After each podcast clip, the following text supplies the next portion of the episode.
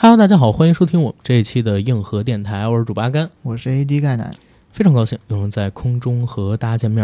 然后大家有没有听到开场的这个爆炸声？大家肯定听到了呀。你知道这代表什么吗 ？A D 代表着我们进入了一次循环，代表着我们这期节目要炸呀！哦，你你的这种冷梗，我有的时候接不上，不好意思。没有，因为我其实，在录这期节目之前搜了一下。好像播客里边我自己搜到的啊、嗯，还没有做开端这部剧的，嗯，咱抓紧时间做，这毕竟是全平台第一个，是不是？有可能，所以赶好的热度还挺好。你确定吗？我不能确定，但是呢， okay. 嗯，反正我觉得体量跟咱差不多的那寥寥的几个，他们没做，嗯，对吧？好吧，所以咱们做了，应该还算是比较早的。聊开端这部戏，应该满足了很多咱们听友的期待。因为最近这戏特别火，各个群里面都有听友们强烈要求我们讲一下这个开端，但我其实也是看了大家讲了很久以后，我是最近才去把这个戏补上的，补到最新的第十三集。嗯，其实我看这戏还跟你有关系，就是你还记得吗？咱俩有一天，啊、呃，咱仨还有小谦儿，有一天你在咱仨人的群里边发了一个片子叫《领袖水准》，问我俩谁看过，我说我之前看过那个片子。我是因为看到你发的那个片子的片名，知道那是一个讲循环的故事，然后又看到朋友圈里边很多朋友都在说开端也是一个讲循环的片子，然后才在群里边问我说咱要不要做一次开端。嗯啊，然后那之后我去看的开端、哦、我那之前其实也没看，那就是上个星期一呗。对，上个星期一咱把这个戏算上给补，那会儿刚播完八集，挺早，很多人都是在最近这一礼拜的时间里边把开端给补了的。是，其实我是星期二开始看，嗯，我看了大概三集以后，我就停下来了一段时间啊。为啥？我说实在话，前三集我是根本没进去。当男女主角在车上倒来倒去的时候，没进去、嗯。我真正吸引我往下看的是卢迪进到循环里以后，啊、他其实不是进到循环，就是当进入到故事剧情。对，当他们跟卢迪产生交集以后，以男女主角的这种视角去展开，告诉大家每一个公交车上的小人物他背后的故事。我是比较迷这个，对这个这个我很喜欢，这个特别好。先简单的跟大家介绍一下《开端》这部戏，因为毕竟有的朋友还没看过。不过在具体聊这部戏它的一些信息之前，先说一个观感，你觉得这戏怎么样？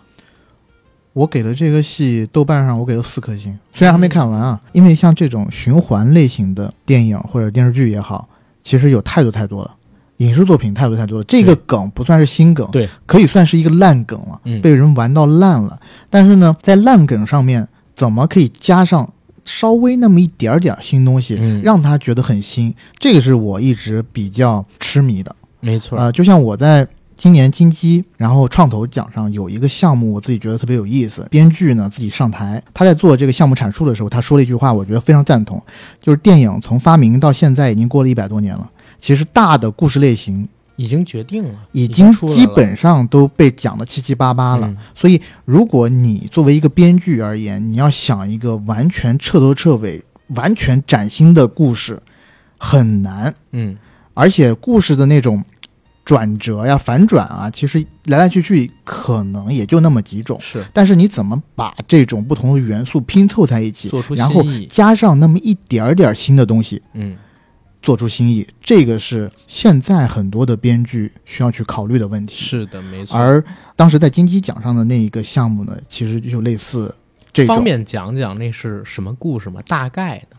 但是现在还在创投阶段，应该也不方便漏，是吧？呃。它其实已经对外公布的这种项目，我觉得大很多人都已经知道了。大致上的来讲，就是说一个女生和一个男生相恋了，但这个男生不知道的是，这个女生是被诅咒的。嗯，这个女生呢，每隔一天就会变成一种动物。马丁的早晨。然后这个诅咒被破解的方法只有一个，嗯，很老套，就是男主要亲吻女主。但是有一点，他给他加了一个新意，就是说，如果这个男生亲吻这个女主的时候，他自己不是真心真意的爱上那个女主的话，他自己也会染上这层诅咒啊。还有一个有意思的点就是，这个女主变成的动物它不是固定的，所以它有可能变成各种各样的动物。这样子就在你叙事或者画面上有很多的想象，譬如说那女生突然一下变成了一只刺猬，然后有的时候那女生可能会变成一只大鲸鱼，特别有想法的一个故事。然后这个挺好玩。呃，具体是要做真人啊，真人加 C G 啊，还是动画啊，它都有无限的可能。而且那个创投是特别不一样的，就是其他的创作都是有导演啊、制片人啊、编剧啊、嗯、很多项目编剧是上不了台的，嗯，都是导演和制片人上去讲、嗯、但那个项目只有一个编剧，嗯，但是那项目应该被疯抢吧，呃被疯抢对吧，对，业内的很多大佬都已经投入了橄榄枝，对，太喜欢这项目、嗯、我听这项目也觉得这项目有意思，那就等它什么上了，因为你其实看这个项目里面它的元素其实你或多或少都在其他的故事里面听过，而且听过可能有上百遍，对，但是就加了那么一点东西，马丁等等等等，对，但是又加上爱情元素然后把它融到一起，这个就变得比较有意思，没错，我觉得开端也是有这个成分在，没错、嗯、我之前在看开端这部戏的时候我的感受也是一样的，我就觉得这个戏虽然投资很小，它属于试验剧集，但是制作真的蛮精的，我们现在看到大概是十三集吧，一共只有十五集，首先我把原著给读了，我觉得没有注水，嗯，第二我是觉得相比起原著它改编的非常好，因为原著其实是缺少画面感的，而且有一些文艺青年的那种自说自话，嗯，它在这部戏里边几乎是没有的，而且它补充进了很多条人物的线，就是每一个小角色他们的生平啊、哦，这些是在原作里面没有的吗？原作里边会有提及，但没有这么完整，而且它加入了很多现实色彩，你比如说像是老焦，嗯，对吧？他女儿在这上学，他要给女儿去打工，家里边最贵重的东西是女儿的奖状，没错。他随身还要携带着女儿可能用不上的卫生巾。对，他那一一小个细节，我觉得暗藏了很多故事，因为他跟他女儿打电话的时候就是说啊，那像是什么卫生巾啊这种东西，咱也用得起，是啊，你也可以去上学。可能就是因为他们家实在太穷了，以前女儿因为用不起卫生巾，在这个学校里面遭受过校园霸凌等等。嗯，之前其实不就有这个卫生巾自由这个事儿吗？可能导演也是因为这个东西创作，他肯定是加入很多现实性的元素，包括马国强那个角色，他添加的人物的背景也是在小说里边没有的，就是多悲凉啊！自己因为那个出交通意外，对，然后后来又逃逸，等到监狱里边快出来的时候，满怀希望的时候，老婆跟他说：“哎，你别找我跟孩子，你给我们带来特别大的困扰，你自己过好你自己就行，别来找我们。”让我们也过好我们的生活，因为你我们抬不起头。然后他自己种西瓜去找儿子，还是瞒着儿子去的，这些细节补充的都特别好，所以编剧团队包括他们的制作团队肯定是非常用心，所以这戏如果让我打我也打八分，而且我说一句可能会得罪人的话，我觉得这个戏我自己的观感嗯，可以跟鱿鱼游戏比一比，当然成本没人家大，投资没人家大，因为鱿鱼游戏起码是一亿一四还是一亿五，我忘记了人民币的成本啊、嗯。这部戏可能只有四五千万，但是一个作品好不好看，其实投资能起到一定的保证吧，但不是全部的保证。没错，他现在做的已经很好了，我觉得。嗯、我看鱿鱼游戏的时候，你记不记得我？因为我当时在看的时候，好像有几集一边看还一边给你吐槽。对啊，就他在前面有一些，在我来讲，我觉得是比较大的 bug， 嗯，他需要去说明一下的。就譬如说那个警察怎么就那么轻易的潜伏到了敌人内部？他怎么就可以潜伏这么久都不被发现？一直纠缠于这些坏人之中？他其实都是有这些 bug 在的，只是因为它的那些游戏元素特别的强，对，特别的精彩，会让你忽略掉这些 bug。 它也是做出新意，也是老梗玩新意，嗯，对吧？由于游戏那种你看什么赌博默示录，对吧？这都多少年前的作品了，上边也有，但是它也是做出新意就可以了。所以就是回到大环境，现在只要你能做出有意思的新东西，大家的接受度其实挺高的，而且宽容度也挺高的。如果你投资当量再大一点，可能市场得到的反馈会更不一样。就比如说我自己在想啊，如果开端这部戏你给他一个一亿五、嗯、给他一个跟鱿鱼游戏一样的投资当量，你让他去做，可能又是另外一种评分，就不止 八点二 了，再找几个更大一点的咖，对啊，对吧？那影响力可能就更大了。因为我看这个戏的时候前半集我没进去，就是因为我觉得怎么这么糙啊。嗯，首先画面特别简单，就是一辆公交车内部，就是前半集的时候基本都在那儿嘛，还有就是在警局里边室内戏，对。然后请的演员呢也并不是特别大的卡司，有几个还是相对而言比较陌生的，当然我们可以后边再讲、嗯、后面随着一步一步的推进，我发现他剧本确实写的扎实，前后的呼应，每一次循环重启，他们人物的对应，还有拓宽的人物线，都让你觉得团队用心了，尊重观众了，不觉得大家是傻子。没错，对，就这个时候这片八分就做实了。 嗯, 嗯，然后我们简单的介绍一下开端吧，因为我相信可能有的朋友还没看这部戏。开端呢是由东阳正午阳光影视公司出品，孙墨龙、刘洪元、老蒜共同执导，白景亭、赵金麦领衔主演，刘奕君特别出演，刘涛友情出演，黄觉、刘丹联合主演的时间循环短剧，全剧一共十五集。该剧呢是二零二二年一月十一日在腾讯视频独播，讲述了游戏架构师肖鹤云和在校大学生李诗晴在遭遇公交车爆炸后死而复生，于公交车出事的时间段内不断经历时间循环，从下车自救到打破隔阂开始并肩作战，努力阻止公交爆炸，努力寻求真相的故事。该片的原著为同名小说《开端》，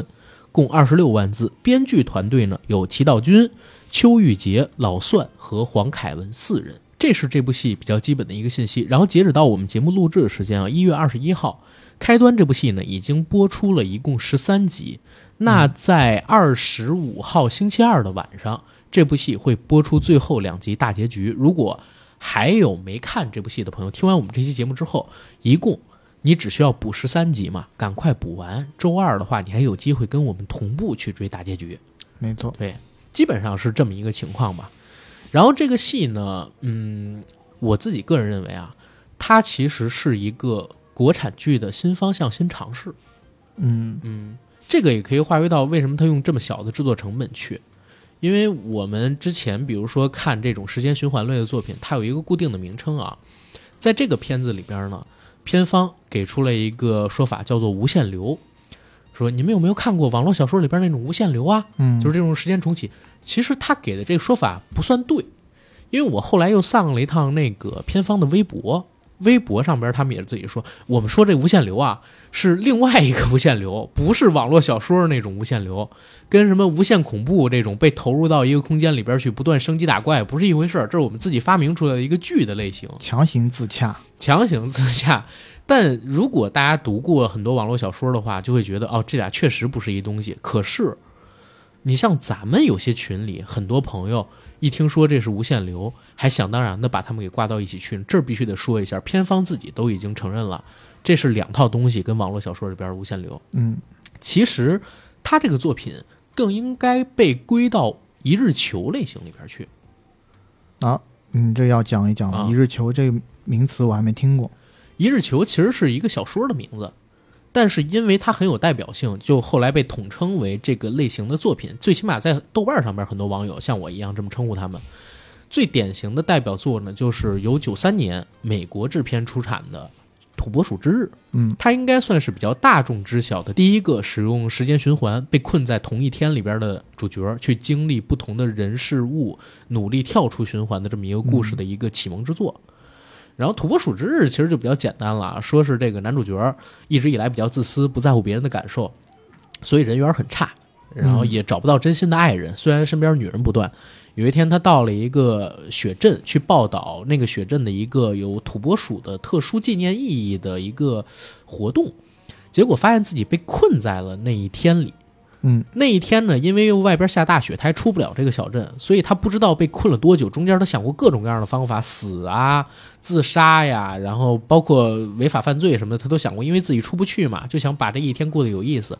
然后跟这个镇子里边每一个人都认识了起来，中间也搞过几次一日一日情，因为可以通过不断的一天一天的跟别人接触，自己是记忆保留的嘛，别人记忆是重启的嘛。嗯，他可以不断的收集对方女性的信息跟资料，尝试着跟人套近乎，然后成为情人。最后他是怎么跳出这时间循环的呢？就是他用真心和每个人交朋友，善良帮助每一个人，然后最后用他的真心得到了真正的爱之后，他就跳出这个时间循环了。然后那之后这种时间循环类的影视作品就特别的多，像比较知名的有什么源代码啊、明日边缘啊，嗯，然后包括就是你那天发来的领袖水准，领袖 Boss Level， 对。然后在国内其实也有类似的作品，国内的作品是嗯范伟老师主演的《有完没完》，嗯，那片子其实是一个喜剧片，是快男出身的王啸坤自己第一次做导演的片子。我自己觉得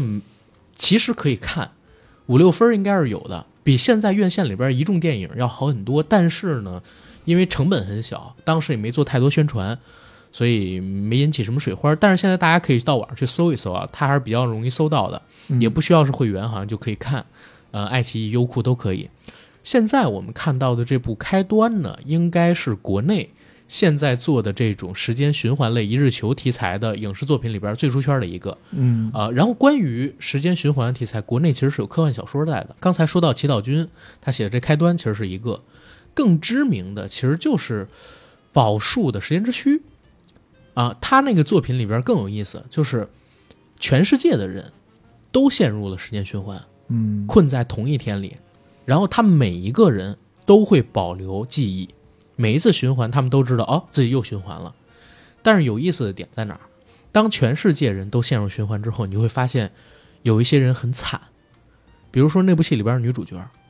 她循环的时间点，比如说早晨六点循环，那个时候呢她刚刚迈出了在二十五层天台的一步啊、哦，所以不断的没错，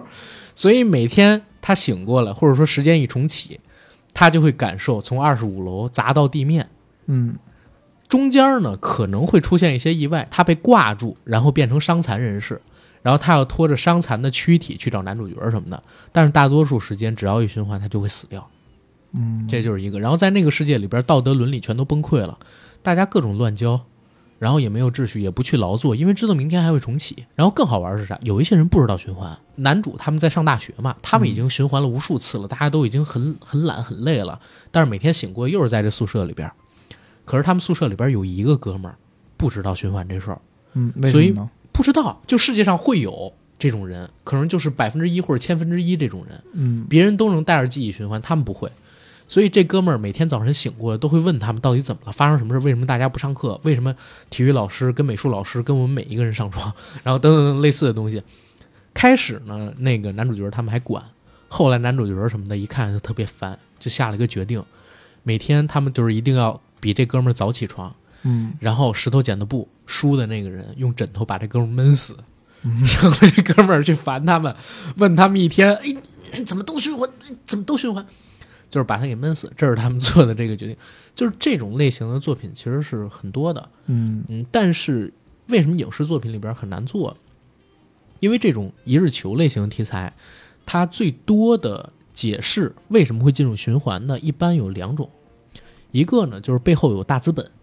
或者是外星人、嗯、高科技，嗯啊，在做实验，或者在操控你们玩游戏，就有点像游游戏背后的那种一样，在测试你们，给你们扔到这里边去。然后第二一个呢，就是怪力乱神，啊，你比如说有上帝，或者你比如说有鬼魂，嗯，或者说有邪神，让你陷入到一个特定的时空里边去。但这种大的逻辑如果讲不通的话，嗯、一般不都是用量子物理来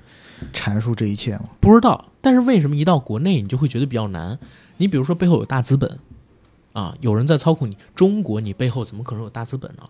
嗯，对不对？然后你涉及到怪力乱神，就是鬼神这一块呢，你又不行。所以做这个戏的时候，我自己觉得正午阳光他们压力应该蛮大的，所以选用一个小成本的投资体量来制这个戏。嗯，因为我们之前比如说我我也访过那个《谁是凶手》的孔悠悠导演，你看他做《谁是凶手》那部戏一共二十来集，被删八集。嗯，然后去年的逆时营救，就鹿晗的那个戏，呃，不是不是逆时营救，应该是在劫难逃还是插翅难逃那个戏，他跟乔欣还有王千源演的，也是被删了好几集，然后所有的对话口型到后边都重配，最后吴蓓跟鹿晗两个人对话的时候说出来的话跟他们的口型完全对不上。这部戏因为它又涉及到刑侦题材，我说是开端啊，然后又涉及到时间循环，你还不能往怪力乱神上边去扯。所以就是比较掣肘。你看开场的时候，第一集，呃，赵今麦女主角就是李诗情这个角色，她到了警局里边跟老张一对话，说我好像陷入呃时间循环，我我进入梦中梦了。嗯，其实她说梦中梦的时候，嘴里边说的是鬼上身，哦、就是口型是这个，那一段都是后配的。所以我觉得她可能也是怕会出现像刚才我们提到谁是凶手什么这样的问题，导致这个剧不行了。啊、所以也不给太大的投资成本啊，我倒没有像你看这么细、嗯、啊，因为我自己感觉拍这种戏的话，他们肯定要考虑这种受众的反馈嘛。嗯、是，那像在这样的一个戏，大量的这种场景是重复利用的情况下，看中国电视剧，我们知道看中国电视剧和看这种大量的看这种欧美影视的是两拨人。嗯，对吧？是是是，基本上可以算是两拨人吧。那像大量的这种电视剧观众，能不能对这种单一的这种置景，因为它毕竟又不是一个情景喜剧，对吧？如果它是个情景喜剧，还且罢了，它还是个正剧，那你这个剧总是在同一时空内不断的循环反复，嗯、大部分的观众能不能接受？我觉得这是他们的一个问号，甚至能不能看懂，都是一回事呢。就是前两集，如果你没处理好的话，很多人容易云里雾里的。嗯，因为我自己看这种循环的这种题材啊，嗯、大部分。大多数的戏呢都是主角一个人循环，对吧？他这部戏呢稍微有点创新，他是两个人。对，但我在二零年的时候也有可能是三个人，嗯、对。但我在二零年的时候呢，我看过一个呃电影叫《棕榈泉》，嗯，你看过吗？啊、看过。棕榈泉它也是循环的，是的，不停的在婚礼的同一天循环，然后但他就是男女主角两个人，那个戏也是老梗，然后但是他。加了一点点新的花样，就是让这两男女主角在一次又一次的循环当中爱上了彼此，又因为两个人选择的不同，女主角想要跳出循环，男主角觉得循环就挺好，想要留下来。女主角选择跳出循环的方法是怎么样？因为她可以有无穷的时间，所以她在这无穷的时间里面决定自己开始研究量子物理，他最后成为了一个量子物理的大家，嗯嗯、然后他才跳跳出的循环。嗯、其实我到最后的结局我已经有点记不太清楚了，只是他的这一个有这么一点点的心意让我特别的，呃，记忆犹新。是我当我一看到这个开端的时候，嗯、尤其是头三集，我会觉得会不会是有一点在致敬这个《棕榈泉》，因为《棕榈泉》是二零年或者一九年的电影。其实大家说的更多的是源代码。就是同样是一个固定空间，嗯、尤其是就是列车嘛，源代码是列车，嗯、然后也是爆炸，去解决之前的那个故事。大家很多人，尤其在豆瓣上，有好几篇是说抄源代码，然后又有人专门呢就是开帖骂，说你是不是只看过源代码啊？我我讲真，我倒没有太想过源代码这回事儿，嗯、我想的是棕榈泉，因为。你看源代码可能更早，都快忘了吧？对，我一是看得更早，嗯、二是因为两个人的这个设定更抓我，嗯，而不是说他去截这个车子的这个设定。我就想看这两个人怎么他们可以配合着同步穿越，哦、呃，或者是同步循环。我是想说一个事儿，就是刚才开场的时候 A D 那段话其实已经说得很明显了，就是在一百多年的时间里边，影视剧能讲的故事。基本上已经大框架被讲完了，大的框架基本上没法玩出什么新东西，除非你去添加新元素，那就会变成我们现在的创作者就是在原有的故事基础上边在做创新嘛。那我想我看到的豆瓣上边有人说这是抄源代码，首先我第一个感觉是，首先时间循环一点都不稀奇，你看刚才我提到就五六个 A D 又提到了一个，然后这几年我还能给他提呢，那个很多呀，呃、忌日快乐对吧？忌日快乐两集了都出来了，嗯、我能给你提好多好多。就是这些作品非常非常的多，难道大家都是在抄《土拨鼠之日》吗？嗯，对吧？可能最早的概念是来自《土拨鼠之日》，难道有列车就是抄源代码吗？我觉得并不能这么算，还是要看这个剧它最核心的那个东西是什么。正午阳光这次做的开端这部戏，我觉得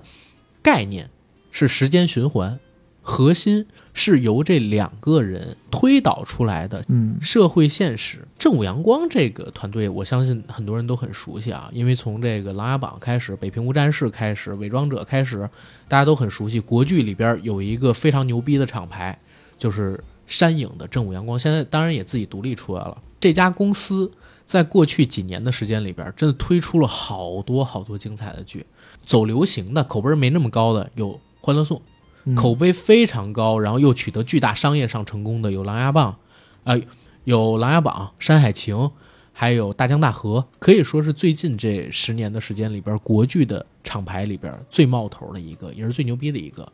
然后现在正午阳光非常的大，他们在一八年还有二零年各接受了几轮融资，已经在全国各地都开了分公司，然后扩充了自己的制作团队，请了很多好的编剧还有导演补充到他们的团队里边去。你像现在我们看到的这部开端其实就是一部网络小说，祈祷君之前也从来没有过影视作品的编剧经验，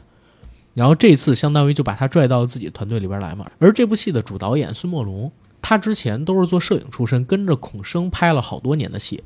直到《余欢水》吧，他才挂上主导演的这么一个名字。然后这一部戏之前他做的作品是《山海情》，也是一点一点被磨出来的。然后正午阳光有很多人把他们称作是国剧良心，包括我在咱们的听友群里边说我们要录开端了，然后大家觉得怎么样，然后有人说啊，正午阳光的戏啊那得看一看，都已经快形成一个属于自己的流量池了，嗯，对吧？而且好像国内现在也有很多的电视剧演员都抢着去上正午阳光的戏，好像上了他们的戏就能有一个代表作，有一个立得住的人物，这样的一个品牌效应，还是质量过得硬。对，然后我也其实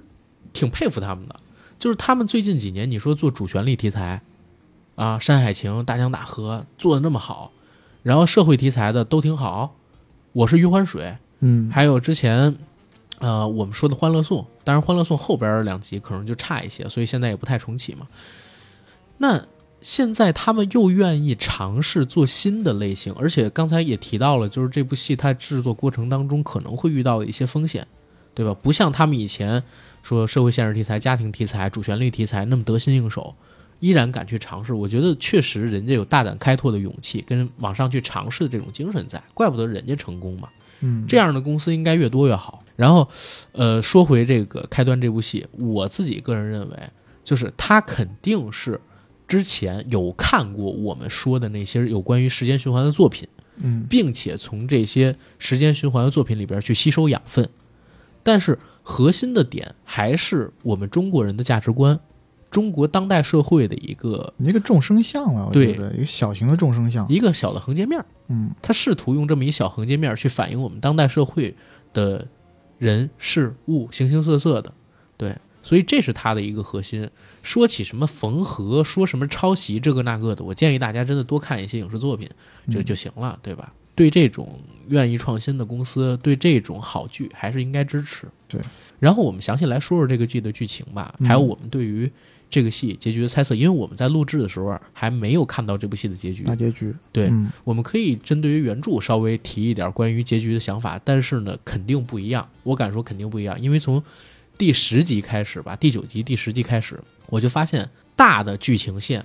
开始不重叠了。嗯，之前只是人物上，嗯，它比这个原著有很多的补充。首先呢，先给大家一个剧情的设定：男主跟女主他们俩人陷入到了时间循环里边去。女主是最开始陷入到循环里边的，经过网友的统计，从她进入公交车开始，她一共经历了二十五次爆炸，然后进了二十四次循环，因为第一次不算循环嘛。男主一共是经历了十九次，他是被女主给带进去的。男主和女主为什么会进入到循环，其实在剧情播到第十三集的时候并没有给出明确的解释，而且很有可能十四集、十五集也不会给什么明确的解释。值得注意的点是啥？在女主和男主的前十七次循环的过程当中，每次只要一循环，他们两个人醒来的时间都会往前提一分钟。就比如说这一次循环，我是一点四十五醒过，醒过了邦就炸了；下一次循环，我是一点四十四醒过，醒过了一分钟然后再炸，依次往前推，直到时间来到了一点二十九分，车辆在沿江东路站停站的时候，他们哪怕再循环再多次，时间也不会再提前了。他探到了这循环的时间基底，没错。所以从这儿我们可以知道，他们能解决车辆爆炸的时间只有 一点二十九 分到 一点四十五 分这十六分钟的时间。在这十六分钟的时间里边，不管是他们自己想办法也好，还是他们通过警方也好，必须把这个车给控制住，不能让车跟油罐车相撞，也不能让车上的人把炸弹给引爆。那剧情播到第十三集的时候，女主是经历了二十四次循环，男主呢其实是经历了十九次循环。在最后这一次循环的时候，两人几乎是达到了一个目前看来的最优解，就是车上的人全活了，没有发生车祸，爆炸呢也没有伤害车上人的性命，因为两个人从醒过来第一时间就联系了警察，警方也出警了，然后安排控制这个车辆，并且最终在跨江大桥上边把车辆逼停了。砸完窗户之后，有一个老警官老张接过了这个炸弹，并且将炸弹掷出，没有造成大的人员伤亡，但是老张牺牲了。这是目前看到的结果。然后播到第十三集的时候，男女主在怀疑他们这一次经历的是不是最后一次循环，就是他们未来还会不会再循环了，对，老张是不是救不回来了。 嗯, 嗯，这是我目前就是循环这部分讲的剧情，比起刚才半小时的那个版本，这个应该会容易理解很多啊，精简了很多。嗯，但是我们也得给听众朋友们讲一下它循环的条件是什么，嗯，它要怎么才能循环？一个要不然就是死亡，嗯，或者是睡着，对，睡着了以后也会进入循环。如果两个人的情况下，一个人睡着了，另外一个人没有睡着，那么睡着那个人呢就会进入待机状态，直到另外一个人也睡着了，他们俩再同时进入循环。对，那么这种设定呢就保证了一种情况，就是说这两个人在爆炸之前就成功的安然下了车。公交车还是会爆炸啊，毫无疑问，但是这两个人呢是可以在这一天之中剩下的时间推理。对，关于这种循环还有一个补充的点，就是刚才我们说的几种嘛，一种是俩人都死，另外一种呢就是俩人都睡着，但是可能会出现一个小 bug 是啥？就是如果俩人互相掐着对方，不让对方睡，难道他们俩就跳出循环了吗？不是，我自己感觉到的一个设定是，如果到了十二点，哪怕俩人都强撑着不睡，互相鼓励对方不睡，他们俩也会不约而同的陷入到睡眠，然后循环到公交车上。嗯啊，要不然的话，他们俩就等于能跳出循环了，有办法，对吧？然后这是循环这方向的事，然后咱们可以具体聊一聊，就是在循环的过程中他们有哪些方法有意思，然后做的哪些蠢事，做的哪些妙事。前两次没什么必要说，因为前两次就是女主都不知道到底发生了啥事，那会儿时间才推到一点四十三，就给她两分钟的时间，嗯，她能去看看周边有啥，而且她也不信自己爆炸死了循环，她自己那会儿觉得是鬼上身或者梦中梦，是，对吧？但是第三次开始他就尝试强行下车，试过什么装心脏病，结果周边人给他送药，对，药婆，我靠，后边又装有色狼等等等等的。前边其实给了一个小隐喻，就是他装其他的事司机都不停车的，嗯，只有说他遭到色狼骚扰，然后司机才停了车，才有反应，对，嗯，这其实是一个小的细节点的，对，和后面的这个，嗯、呃，大反转有一个比较强的一个连接勾连。对，我们想象当中的大反转吧，因为现在还没有完全确定那个东西是不是真的嘛，对吧？嗯、然后从第六次循环开始，男主被迫加入到循环里边来了，因为刚才我们说过了嘛，就是男主被诬陷是色狼，色狼，最后女主下了车，男主呢也被迫跟着一起下了车。之后男主也跟着女主陷入到循环里，但是男主跟女主有不同，女主呢每一次循环都没什么问题，嗯，对吧？男主会一次又一次变虚弱，对，这是不是反面证明了只有耕得坏的梨，没有耕不坏的田？没有、嗯、那叫累死的牛，没有耕坏的地，对对对，对吧？但是这个设定呢，其实就蛮有意思的，这设定蛮符合人体工学的。不是，我在想他的设定呢，有没有一种可能，嗯，就是只有女主是被选召的，真正被选召的孩子，因为这跟我最后猜测的那个我自己想象当中最好的那个结局是比较接近的一个设定。但是咱们先接着往后说，男主的身体是一次比一次虚弱，那他就给出了一个比较大的冲突点是哪儿？还有疑惑点啊，老张到底能不能救？男主还能循环吗？因为在第二十四次循环苏醒过来的时候，男主身体已经很差了，嗯，对吧？流鼻血、啊、流血了等等，呃，他大脑或者说身体已经快承受不住了。但是呢，老张又死了，如果还有循环的机会，他们要不要循环？然后这一次的循环会不会让男主死掉呢？对吧？就给大家留下了这么一个隐忧嘛。嗯，最后是要做戏剧点的，所以，呃，我觉得剧本真的写得蛮扎实到这一块儿。他们在不断的循环过程当中发现几个规律，就是第一个规律，如果他们俩就是强行争执，让这个车呢慢下来，那这车就会发生车祸，嗯，撞上那快递小哥。如果俩人让车顺理成章的走，又会发生爆炸。所以总结来总结去，最好的方法就是俩人在车上，然后把车上的人制服，或者说解决他们的心理困惑跟矛盾。嗯，他们一开始是以为这个车子的爆炸是因为车祸引起的，哎，对。拦住了车祸以后，发现拦不住爆炸。他们到第九次循环的时候才发现车上有炸弹，因为之前他们都是经历的车祸，嗯，直到第九次的时候，他们躲过了车祸，然后车还炸了，女主才确认哦，那个卡农的铃声响的时候四十五分，那炸弹会炸，车上应该是有炸弹。但是后边他们怎么去查这个炸弹的过程，我觉得真的挺好的，嗯，他们去探测车上的每一个人。因为他们之前还做过一次尝试，确定是炸弹以后，在他们一次循环的开始，他们就大喊这车上有炸弹，嗯，要停一停。但结果呢，他们在没有听到卡农的情况下，那个炸弹就炸了，就是有人拉了那个炸弹，把炸弹的引线给拉开了，所以他们又得在不触怒，我们是说这个炸弹客的前提下，不惊动炸弹客的前提下，他们又得去锁定这个公交车上仅有的这么几个乘客，哪一个是炸弹客，然后要怎么才能去把它制服。对，他们确定了这炸弹有两种引爆方式，一种是拉线，一种是定时、嗯、如果他们打草惊蛇的话，一定就拉线了。哎，这一点就其实设定的蛮给力的，因为有这个大的前提，他们必须得不动声色去探查车上的每一个人。那先从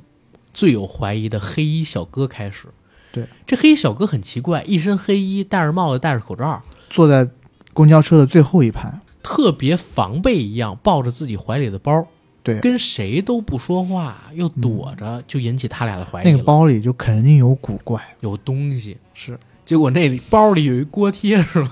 有一小猫咪，小猫咪。 对, 对，所以这个我觉得是嗯、呃，编剧编的真的挺好的、嗯，他就是因为里面有个猫逼，照理来讲宠物是不能上这种公共交通的嘛。对。但是这个呃呃，就是黑衣小哥他又想把这个小猫咪带到某个地方去，嗯、所以他才采用了这种方式。呃、外人看起来、嗯、他好像是个鬼鬼祟祟做贼的一样。而且他还要戴口罩的原因是因为他有哮喘病。对，他要防止猫毛进入他的鼻腔。跟我一样啊，你是有、那个、过敏过敏，对对。所以在别人看起来他又把自己包这么严实，又一直怀抱着包里的东西、嗯、当时是这样，当时我就很分裂了、嗯、我一想说应该就是他、啊、另外一个我就告诉我你是不是傻，在第四集就告诉你这个炸弹客是谁，后面还演些啥啊？第四哦，你说这个我我跟你讲，我第一时间就知道炸弹客是谁了，你知道为啥吗？啊、嗯，我一看他妈的是黄觉演司机，我就知道是他，就是最大的 bug。 那会儿我还没有读原著啊、嗯，就是我一看车上这些人都是一些小演员，都是小演员，然后就黄觉，然后黄觉没有台词，你知道吗？我就说他妈的，你请奥斯卡评委过来，对吧？恋爱中的宝贝，你把觉哥请过来，还特地给他染了头发，然后你跟我说他不是重要角色，前四集一点话都不说，对吧？他只要不是正面、嗯、他肯定是一反面角色呀！我靠。然后后后来就是嘛，你没有这意识吗？你他妈做电影这么多年，你看不出黄觉这个角色？我知道他肯定是一个重要的角色，但我不一定他肯定就是个坏人，或者说是，啊、而且在那在最后的最后，他也不是主动去是是是那个炸弹客呀，他也不是那个炸弹客呀。但是我觉得除了主角之外，要不然就是大反派，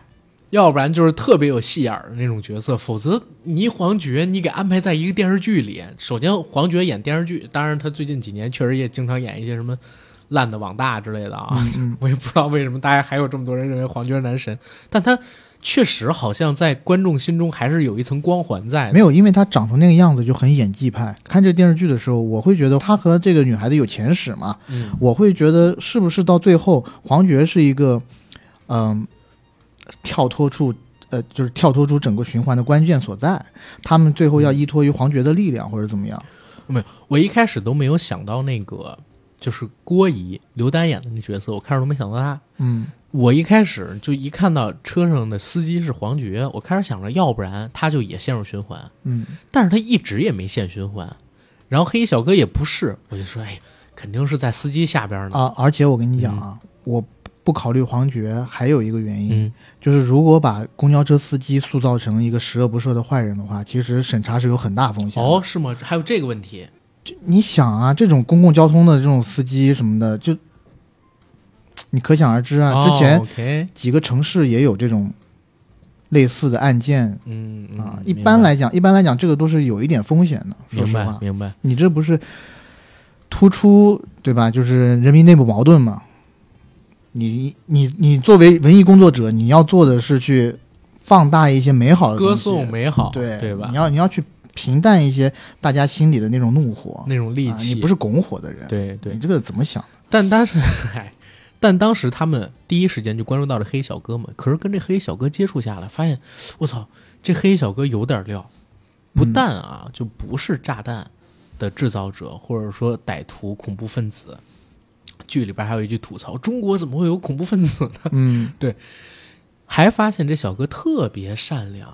他其实自己有一个小小的秘密空间，在这秘密空间里边养了猫咪流浪工作室。对，有先天性的哮喘病，父母呢可能对他管教太严，尤其他母亲这种窒息式的保护，让这个小哥可能有点内向。但是这小哥呢，在二次元里找到了自己的快乐。没错，他是一个特别重度的二次元发烧友，然后他也给自己取了一个艺名叫卢，猫之使徒，哮喘征服者，被光选中的人迪，他的全名就是卢迪，但中间加了很多字、嗯、这个跟我以前我初中有个朋友，他喜欢打篮球，然后他篮球背后写的名字是什么？三井点诺维斯基点寿，异曲同工之妙，非常之中二。我是真真正正看到这个小哥就跟他们这个主角两个的互动以后，我才真的十分投入了进了去的这个剧、嗯、而且我觉得剧本写的踏实接地气的一个原因是它中间有一个台词、嗯、黑衣小哥他是个重度的二次元发烧友嘛，没错，所以他很喜欢玩游戏。对，然后呢我们的这个男主角他是个游戏制作人员。对，他们两个有两句关于游戏的讨论、嗯、一个就是这个卢迪说了说 P 五 是天下第一游戏、嗯、这个小哥就说了，就是我们的男主角就说了、嗯、塞尔达是天、嗯、塞尔达毫无疑问就是荒野之息，就说是天。 P 五 是何其游戏呢？ P 五 是女神异闻录第五部、嗯、我就因为他讲的这句话我就去买了 P 五， 因为说实话、哦、还带货了。因为说实话 P 五 这款游戏我已经知道很多人给我推荐是神作已久，我基本上把 P S 平台上的神作基本上都已经买过然后玩遍了，除了 P 五。 原因很简单、嗯、就是因为 P 五， 因为你知道 P S 平台它的那个电子商城里头，他不用跟我说，我我我、哎、我知道你不知道，但我跟大家讲，他隔一段时间他会打折啊。P 五 几乎从来不打折啊，我就是穷，嗯、我就是我就是看这个，我就觉得它好，哎，但我就是不买。嗯、但直到连开端里面都提了这个，我觉得就是高了，我马上买了，马上买了一个，对，草还带货了。所以我觉得他这个编剧啊，就写的十分与时俱进，我很难想象一个中国电视剧里面会出现塞尔达 P 五 这样的词汇。你这个我都不觉得奇怪啊。他有一句台词我觉得写的最妙的，现在也不是八月呀，然后啊，八月怎么？你不知道八月是发生循环最多的这个月份吗？然后问问为什么？你看啊，这个八字横过来，嗯，循环的标志是吧？然后说像什么你的名字啊，夏日大作战啊，这些片子不都是讲时间穿越吗？不是、嗯、不都是讲循环吗？对，立刻他就带入进去了。然后在这个片子里边，到了后边其实还有一段蛮动人的关于卢迪这个角色他的一个背景的设定，就是他在自己是不是会陷入到循环这件事没确定之前，怕自己陷入到循环里边去，然后最后没有一个好结果，他给自己母亲父亲写了一封手写信，一封遗书。对，呃，算是遗书吗？因为还不确定，反正也算吧。他就是遗书啊。对，把心脏捐出去，照顾好自己的猫，嗯、自己密密。万一他要有一个不幸的话，对，给父母有个交代。密码六个六什么的，然后都已经说好了。然后在那封信的书写过程当中，其实挺到位的。我不知道大家多少人有这种经历啊，就是家长对自己的那种过度的保护，甚至成了一种控制，压自己喘不过来气，只有在自己的那个小空间里才能找到喘息的地方，放飞自我的地方。那里边放了很多他去 cos 那些动漫人物的镜头，比如什么海贼王啊、嗯、火影啊之类的，这个那个的。就当时我看到这一段的时候，我心里边还挺有共鸣感的，因为我的家庭对我其实也是有一种高压的保护，但是我跟他呢就选择的方向完全不同。我会很叛逆，就是会跟家长对着干，然后会吵，不听他们的话，然后甚至呢不联系他们，就这种。嗯，我觉得他这个，尤其是卢迪这一段故事很精彩呢，还有是他细节上给的很足。他有几个细节，就是父亲在给他一个什么东西的时候，卢迪人已经走了，但父亲呢把东西放到他的那个桌上，随手还附上了一个龙珠的手办。嗯，就是父亲知道他喜欢这个，然后给他买的。而且包括到最后，他的父母在警察局里面，母亲一下就飙了，对吧？嗯、但父亲却毅然决然地站在卢迪这边，说孩子大了，有点秘密怎么了？你这样老是管着他，你还让孩子怎么样，对不对？然后你要给孩子留点面子。那就那一段，我竟然看着有点泪目。是，我觉得那个父亲处理的特别特别好，但是在此啊，嗯，我呢就是开的弹幕看的。我也是。然后你是不是看到了那条弹幕？我讨厌这样去塑造母亲。对，某人某人就是呃某一些网友在上面提了一条意见，就说我个人很讨厌这样无限抬高父亲、贬低母亲的表现形式。但其实他也没有贬低母亲，因为前提点在哪儿？父亲去解释的时候说，你母亲年轻的时候也喜欢三毛，对吧？对，也喜欢顾城，然后我年轻的时候也喜欢崔健。我们都有像你这样的年轻的时候，妈妈只是爱你。我不知道大家现实生活中到底有多少遇到这样，因为母亲跟父亲真的不一样，母亲的爱其实是更无限的。嗯，因为你这个孩子是我亲生的嘛，是我怀胎十月生下来的，我看到你有先天性的哮喘病，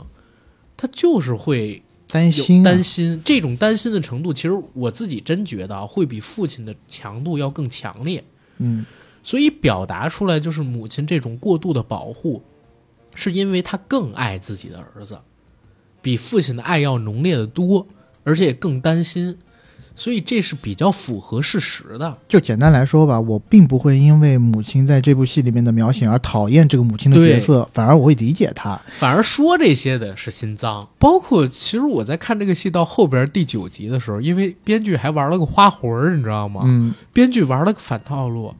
就是正常情况下国产剧啊，一到快编不下去的时候就会强行让主角降智，嗯，对吧？然后到第九集的时候，先是没来由的让女主降了一下智，然后弹幕里边就开始有人骂这个编剧，骂这个导演，说他妈的把女主塑造的这么傻，你们到底是什么情况？过了也就五分钟吧，补了一段男主跟女主对话，女主跟男主说，哎，我觉得 我, 我待会儿应该这是其实是个记忆，对，我们待会儿啊一定要表现出不正常。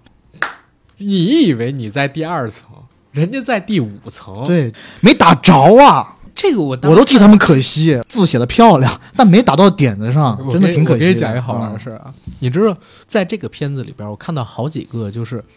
导演去，嗯、呃，去 echo 自己之前的一个事儿的东西，比如说网暴，网暴这个事儿，就是王萌萌她的死，嗯，被很多人做成了鬼畜视频，然后评论里边、弹幕上边都是。在骂这王蒙，说自己作死嘛，嗯，对吧？强行要开门，然后这是属于一种网暴，因为后来我们可能通过剧情给出的一些隐晦的信息，可能现在还没播的信息，知道王蒙蒙她的死是别有隐忧的，然后是因为社会的冷漠等等的，但是直面表达出来就是网友们的这种一窝蜂啊，就是没脑子啊、嗯、等等等等的东西嘛。我告诉你，导演之前经历过同样的事儿哦，导演之前。有一部成名的作品叫《我是余欢水》，嗯，余欢水本来口碑非常好，播到倒数第二集的时候，突然之间就被网暴了，豆瓣的评分被拉下了直接 一点五 分吧。到了年底的时候，有一些奖也因为这个争议没有给他评，嗯，然后有一段时间就是导演还有他们团队的那个微博你是不能看的，嗯，就是被骂得特别特别特别惨。甚至到了《山海情》那段时间的时候，就是关于导演本人的那个宣传，其实也都很少。到这会儿才，我们现在提这个是不是对导演也不太好？是不太好。但是我就觉得他玩弄这一套真的玩的挺牛逼的，嗯，知道吗？讽刺，讽刺，就是，但是又合理，就在创作里。是，当然了，对吧？啊、嗯，但是说回这个故事本身，说回故事本身，卢迪这个人，我觉得还有意思的就是，正常来讲，我们的正常思维都是。哪一个正常人会相信循环这档子事儿？但没想到卢迪这个人可爱就可爱在，他竟然被人三下两下一说，可能还不到十分钟啊，他就信了。什么十分钟？而且还告诉他，而且还告诉别人，嗯，下次如果即使他没有进入循环的话，嗯、你只要报我的这串外号。就是我刚刚说的卢猫之使徒哮喘征服者被光选中的人第一，我就在那个时空的我就会相信你们，我会帮你干你们想要干的任何事。是，哇，那个让我就觉得特别牛逼了，就是把一个二次元重度患者，不是，就是二次元的一个非常热爱的人，嗯的那种心境写的，我觉得特别热血。是是，但是后边有一个事儿也特别好玩，就是他们当第一次跟卢迪说我们陷入循环，哦，你们陷入循环，他其实连反应的时间都没太有，他就信了。嗯、但是后边在公交车上跟他说有炸弹什么这个那个的，他反而不信，嗯、是因为叫出了自己的名字才信。对，那个就很奇怪，你知道吧？哦、还有一点就是。嗯当时在看的时候，我全程是露出了姨父笑，不是姨母笑、嗯嗯，就是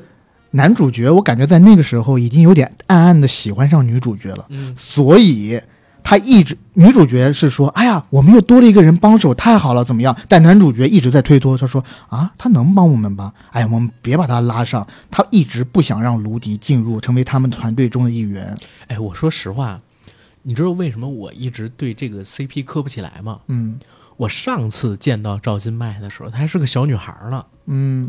就是不是说赵今麦她是什么年纪演什么样的戏嘛？因为她上次我我我中间可能有几年她的戏我没太看过。嗯，我之前看她的戏是《小别离》，那时候胡先煦、她、张子枫仨人都是小孩儿。嗯啊，尤其是她，她好像比那个胡先煦跟张子枫还小。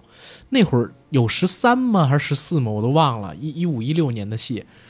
然后我就觉得，就是还是那个小孩呢，怎么就谈上恋爱了？我就反应不过来，你知道吗？但是确实挺漂亮的啊。你这，我我不知道你这种奇怪的想法是怎么形成的。嗯，你自己小时候，小学、初中、高中，没有人谈恋爱吗？多了去了，他都已经是大学生了，还不能谈？嗯，有点像看自己家孩子那种。你好古板哦。啊，当然这是我自己的一个问题啊，我磕不出 C P 感、啊，但是确实很多人说很好磕，是真的、嗯。这是你自己的一个精神问题，呃，但是呢，就是在当场，我因为尤其又看了字幕，呃，又又看了弹幕，然后那些弹幕呢就特别搞笑，就说哎呀酸了酸了，哎他吃醋了他吃醋了，然后我全程就在那儿一副笑，我说这太明显了，就这么喜爱这个小女孩嘛，对不对？就真的，他就一直在推脱，就不想让这个加入到加入到他们。对，对这个也是挺处挺有意思的一个处理。但是我觉得卢迪这个剧情特别好，好在哪儿？就是因为前边几集它节奏特别紧，你想，可能前几集前四五集就循环了得有八次九次吧，平均一集两次，死两次，给大家带来了巨大的这种心理的压力。然后卢迪这段其实是有喜剧色彩的。嗯，包括就是他最后父母的出现，还导致他们三个人本来套好的剧本露馅了，这其实也是一种反差的喜剧了，对吧？嗯，让大家很好的可以进入到这个剧本的第二阶段。我自己是觉得这个剧本分仨阶段，第一个阶段就是男女主自己去碰，嗯，第二个阶段开始探查车上每一个人物，第三个阶段开始找王萌萌背景的故事。嗯，就是我们现在已经进入到第三阶段的开始，第三阶段怎么结就看最后那两集怎么播了、嗯、我自己是在卢迪进入之前我已经看得有点疲了，因为他一次又一次的循环有点太重复了、嗯、而每一次之间他做出的改变其实并不太 大, 不大然后你就一这些东西然后撑个三四集，其实我到那个时候呢我就觉得有一点后继有些乏力了，然后注意力有点不集中了，得松弛有度。进入到这个新的这个环节的时候，就是他们开始一个一个破案的时候，嗯，他如果光破案，只在车上破案，我觉得这也不精彩。是，他妙就妙在每一个人都有一段前史，对，有一点像美剧的写法，没错。他在每一集的开头会有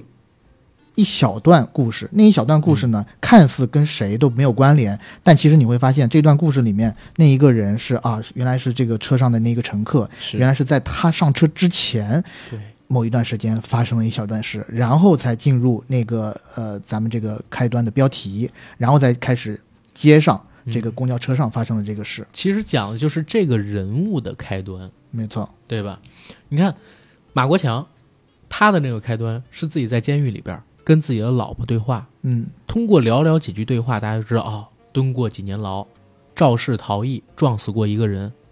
老婆儿子不认他了，以前种西瓜的，对哦，那一段也是很泪目的。这个人物是我觉得挺挺点睛之笔的。对，包括后来他儿子在警局前的那句，其实我们都已经分开那么久了，他跟社会都已经脱节了，能有什么风险呢？只是我自己过不了自己这关而已。他儿子那段自白、嗯、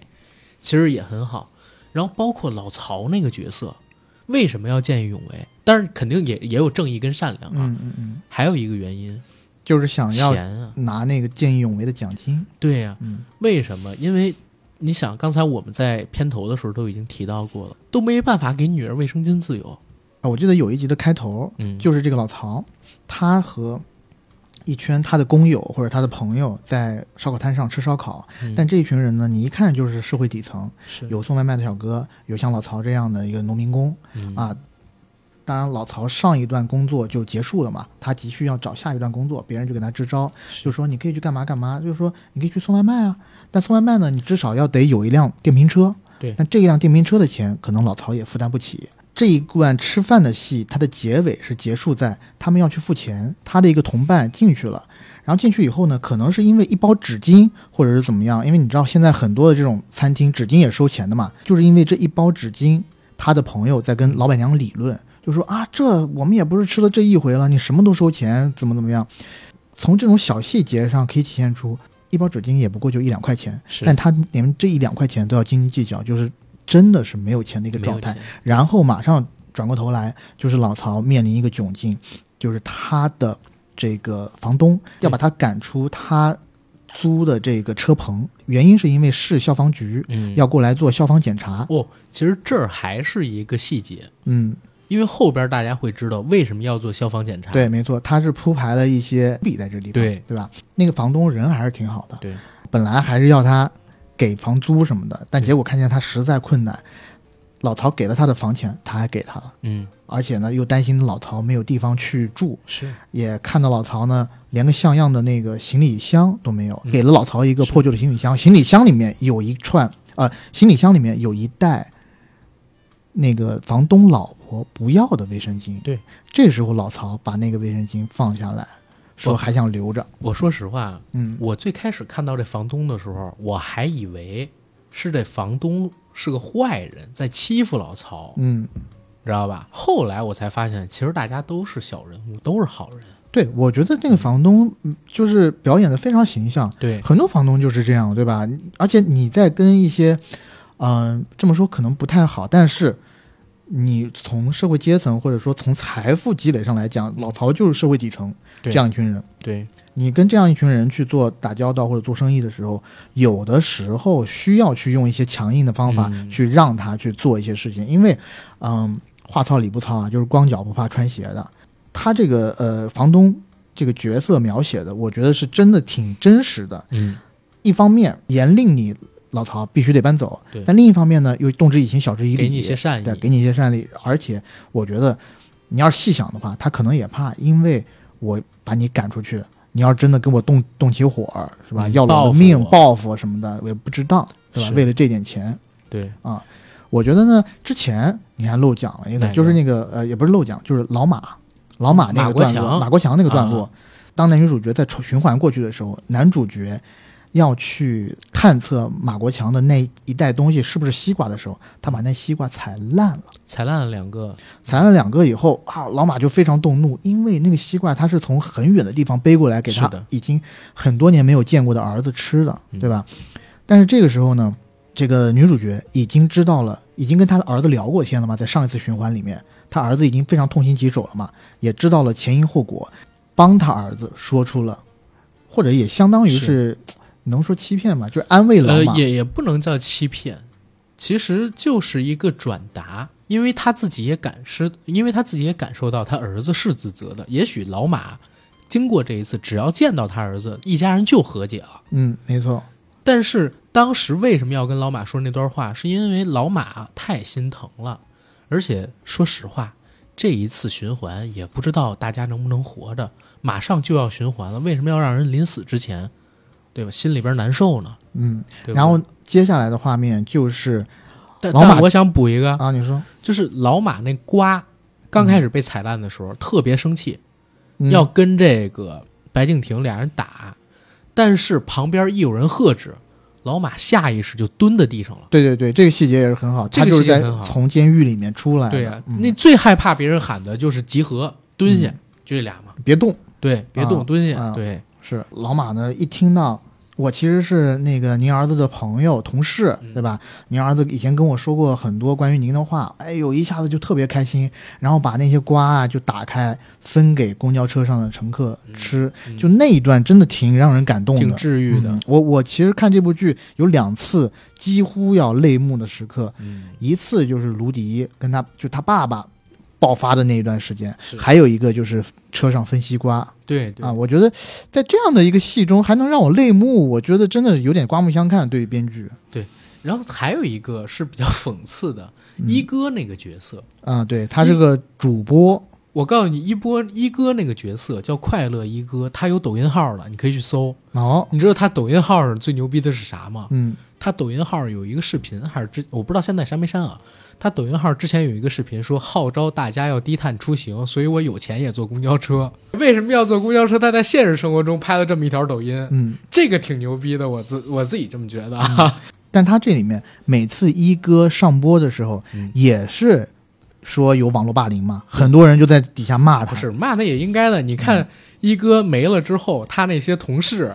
立刻就过来蹭人血馒头，对对 吃, 吃人血馒头，我靠。对啊，我靠！但一哥这个角色本身是一个很善良的人，嗯、就是在这辆车上，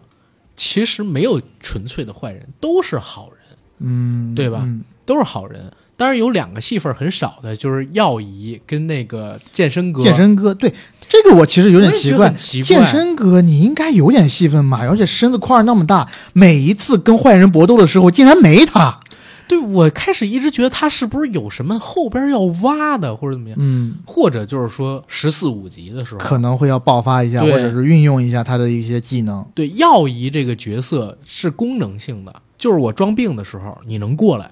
对吧？他是功能性的，他可以没什么戏份。但是我真的搞不明白，就是这健身哥到底他的戏份在哪儿，他功能性在哪儿都没体现出来呢？对，因为每一次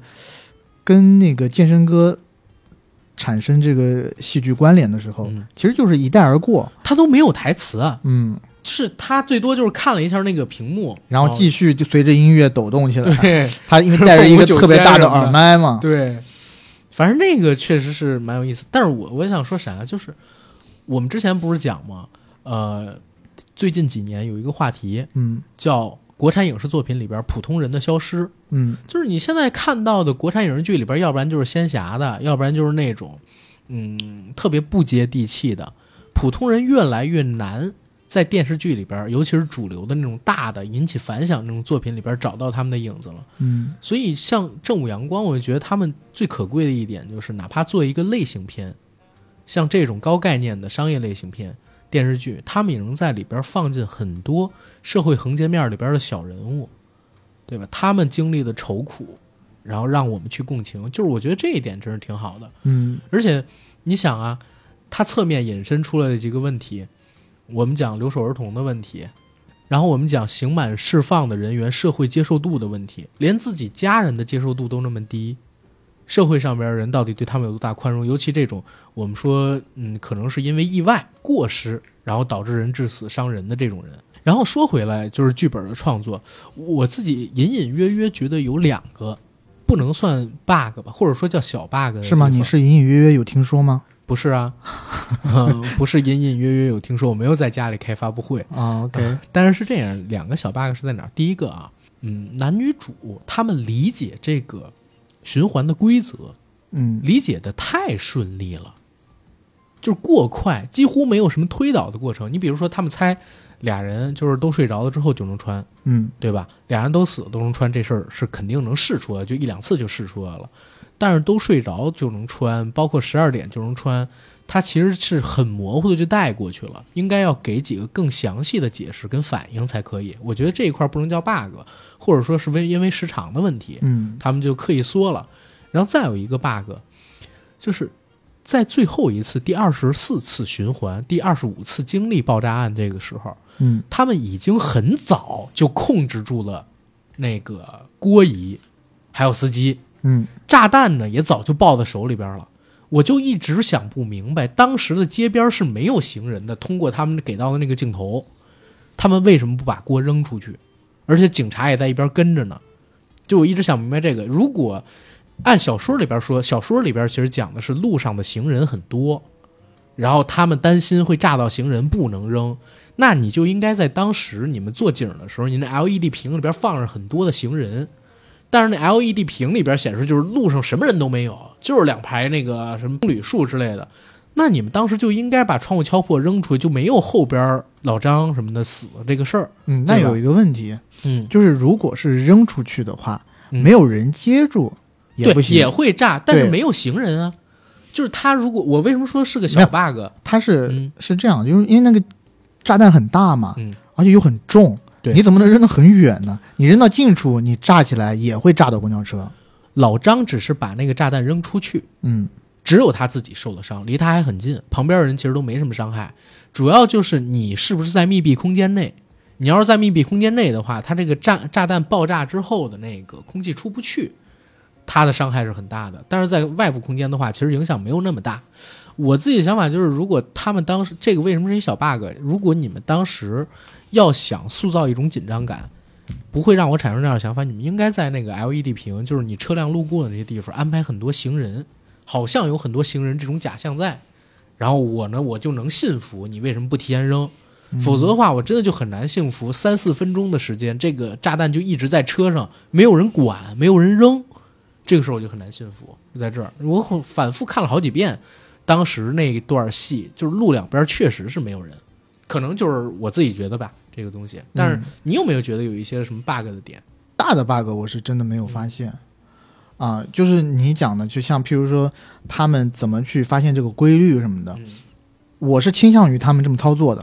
因为我觉得他们去推导规律的那几个过程，一个是推导的要快，对吧？嗯。二一个呢，我觉得快的快起来呢，可能大多数的观众就没有办法去跟上他们的这个思维。嗯、再一个呢，我光看他们的推导其实是很无趣的。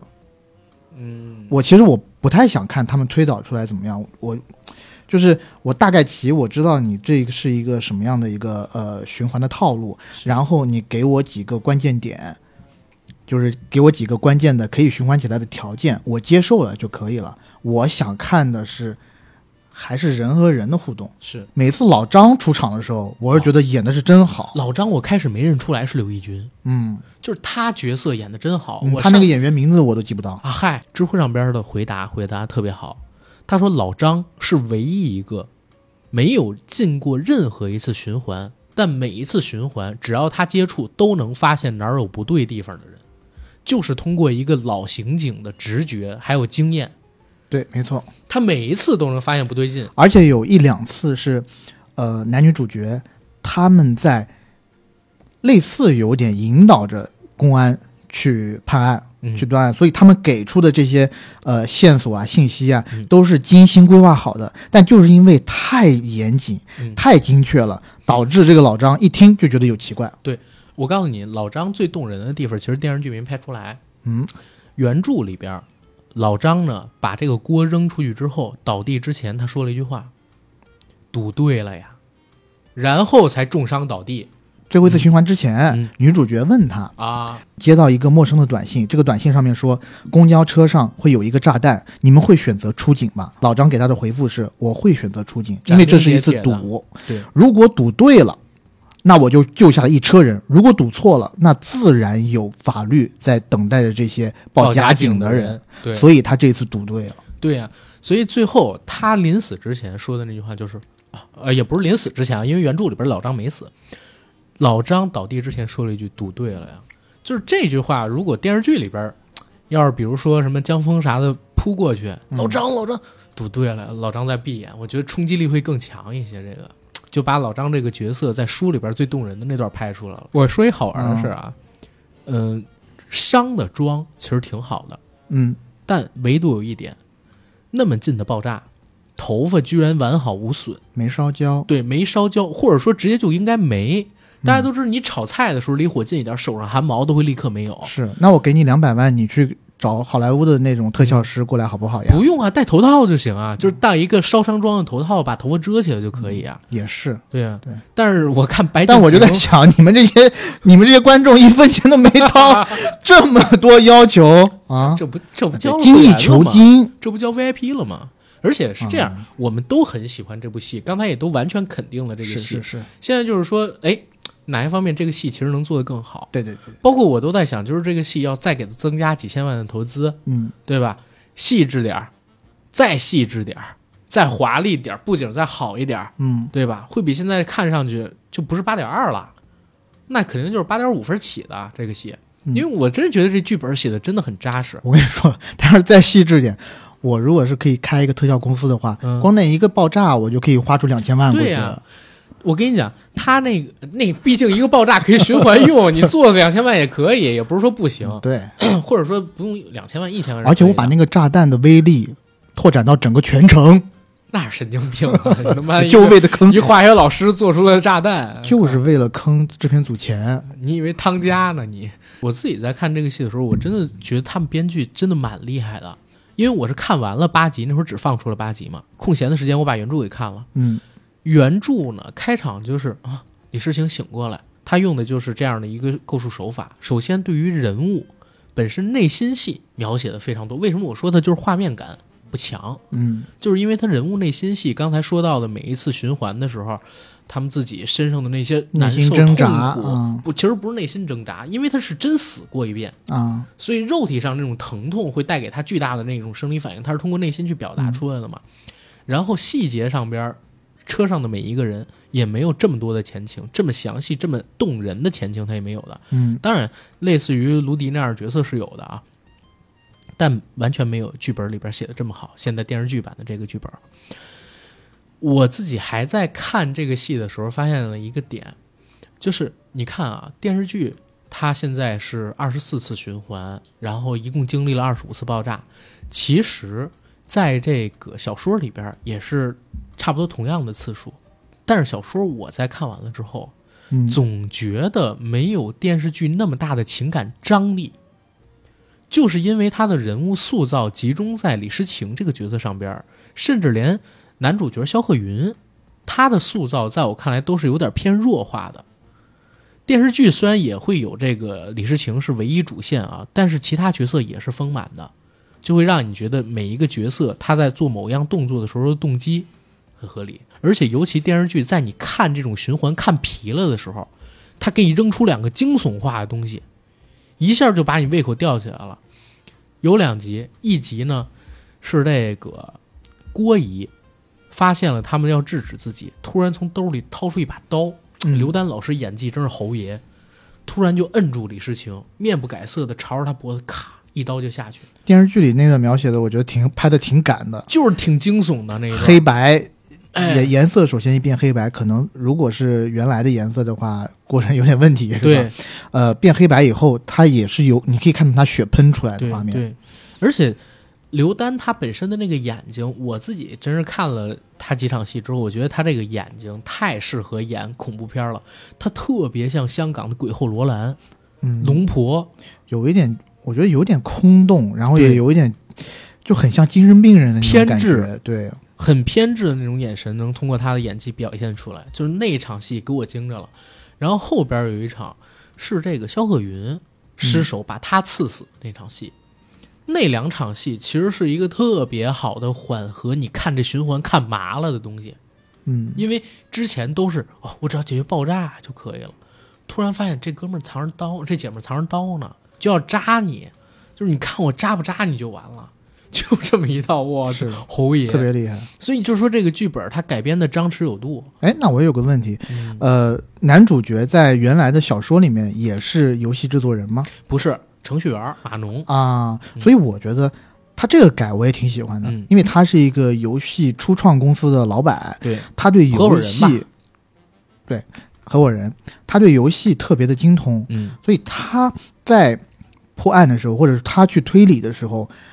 他就接上了整个这个呃剧的感觉，就是游戏化。嗯啊，他他去想的时候，就像游戏闯关一样，对，一关一关，一关一关。然后我循环的条件是什是啥？他、嗯、是以一个，如果这个是个游戏的话，应该是怎么想？嗯、应该要满足哪几个条件才能循环？所以他就比较好带入。我因为作为一个游戏的，也是一个重度玩家，我在看的时候我就很有共情感，我就觉得哎。咱中国终于有一个正面描写游戏人才的电影了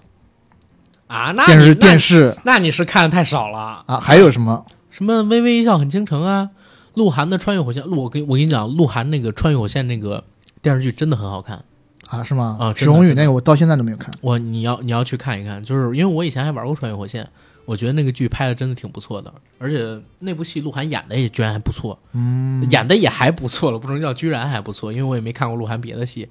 对，但是说回开端这个戏，我自己觉得他最大成功的原因就是剧本，因为剧本写的扎实。你看各种细节的铺陈，从他们上车开始，每一个角色他们带的每一样道具，包括我们开始说，哎，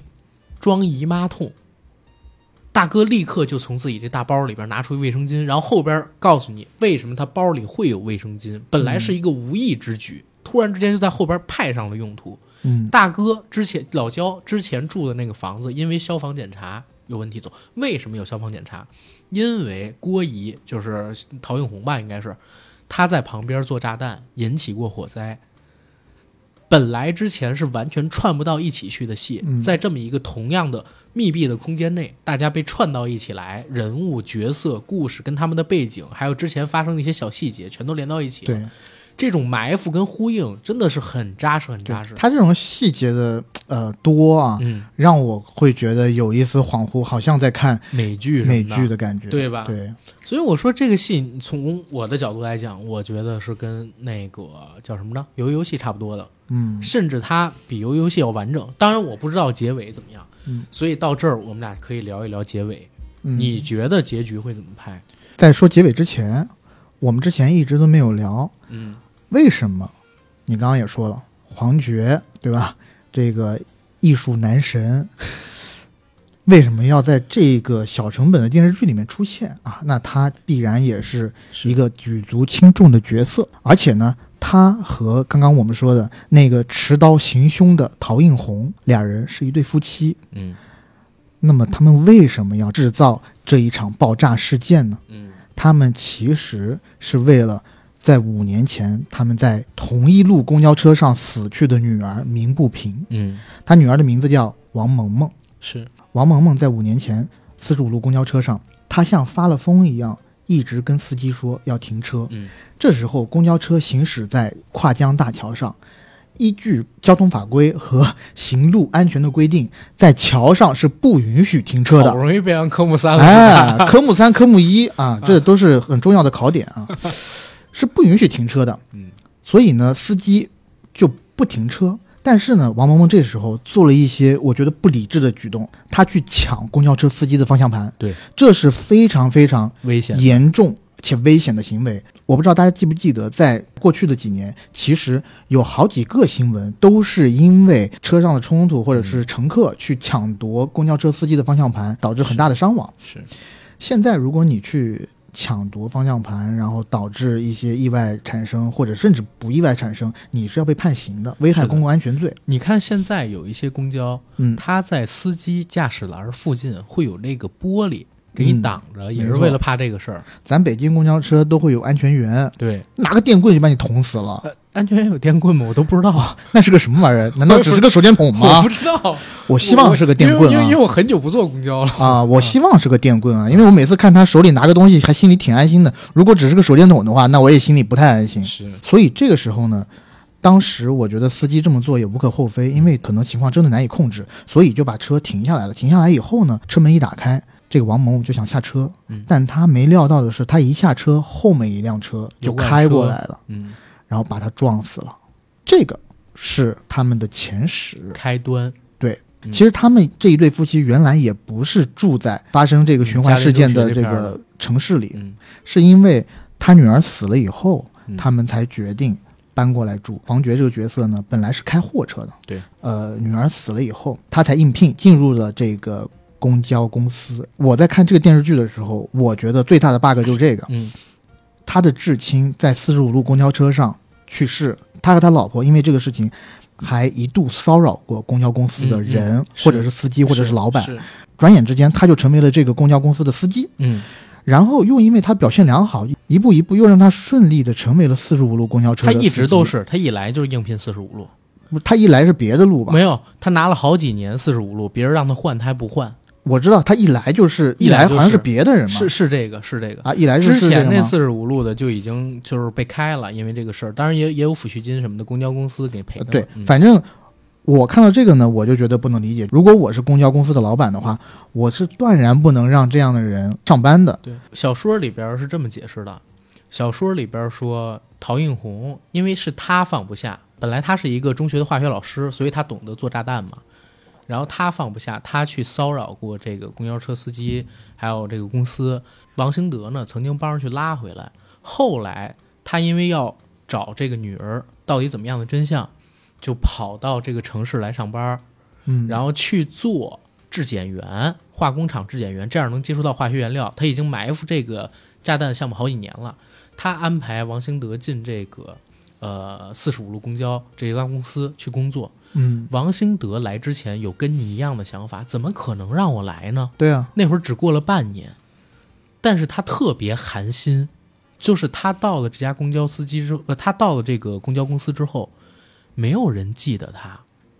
哦、然后他还主动问过，说，哎，这辆车上是不是出过什么事故？好像有人死了，怎么样？也没人记得。人家说好像人家给他教他的那个师傅，带他线路的那个师傅，因为公交司机肯定得学嘛，嗯，得跟着他跑几天才知道到底走哪条线路。他问这师傅，那师傅说可能有吧，这种事儿多了，习惯就好了，跟咱也没关系。所以这件事让他特别心寒。为什么？就是慢慢的他也会想着做这事。他每一年都在公司拿劳模，嗯，他之前的名字应该公司的人都知道，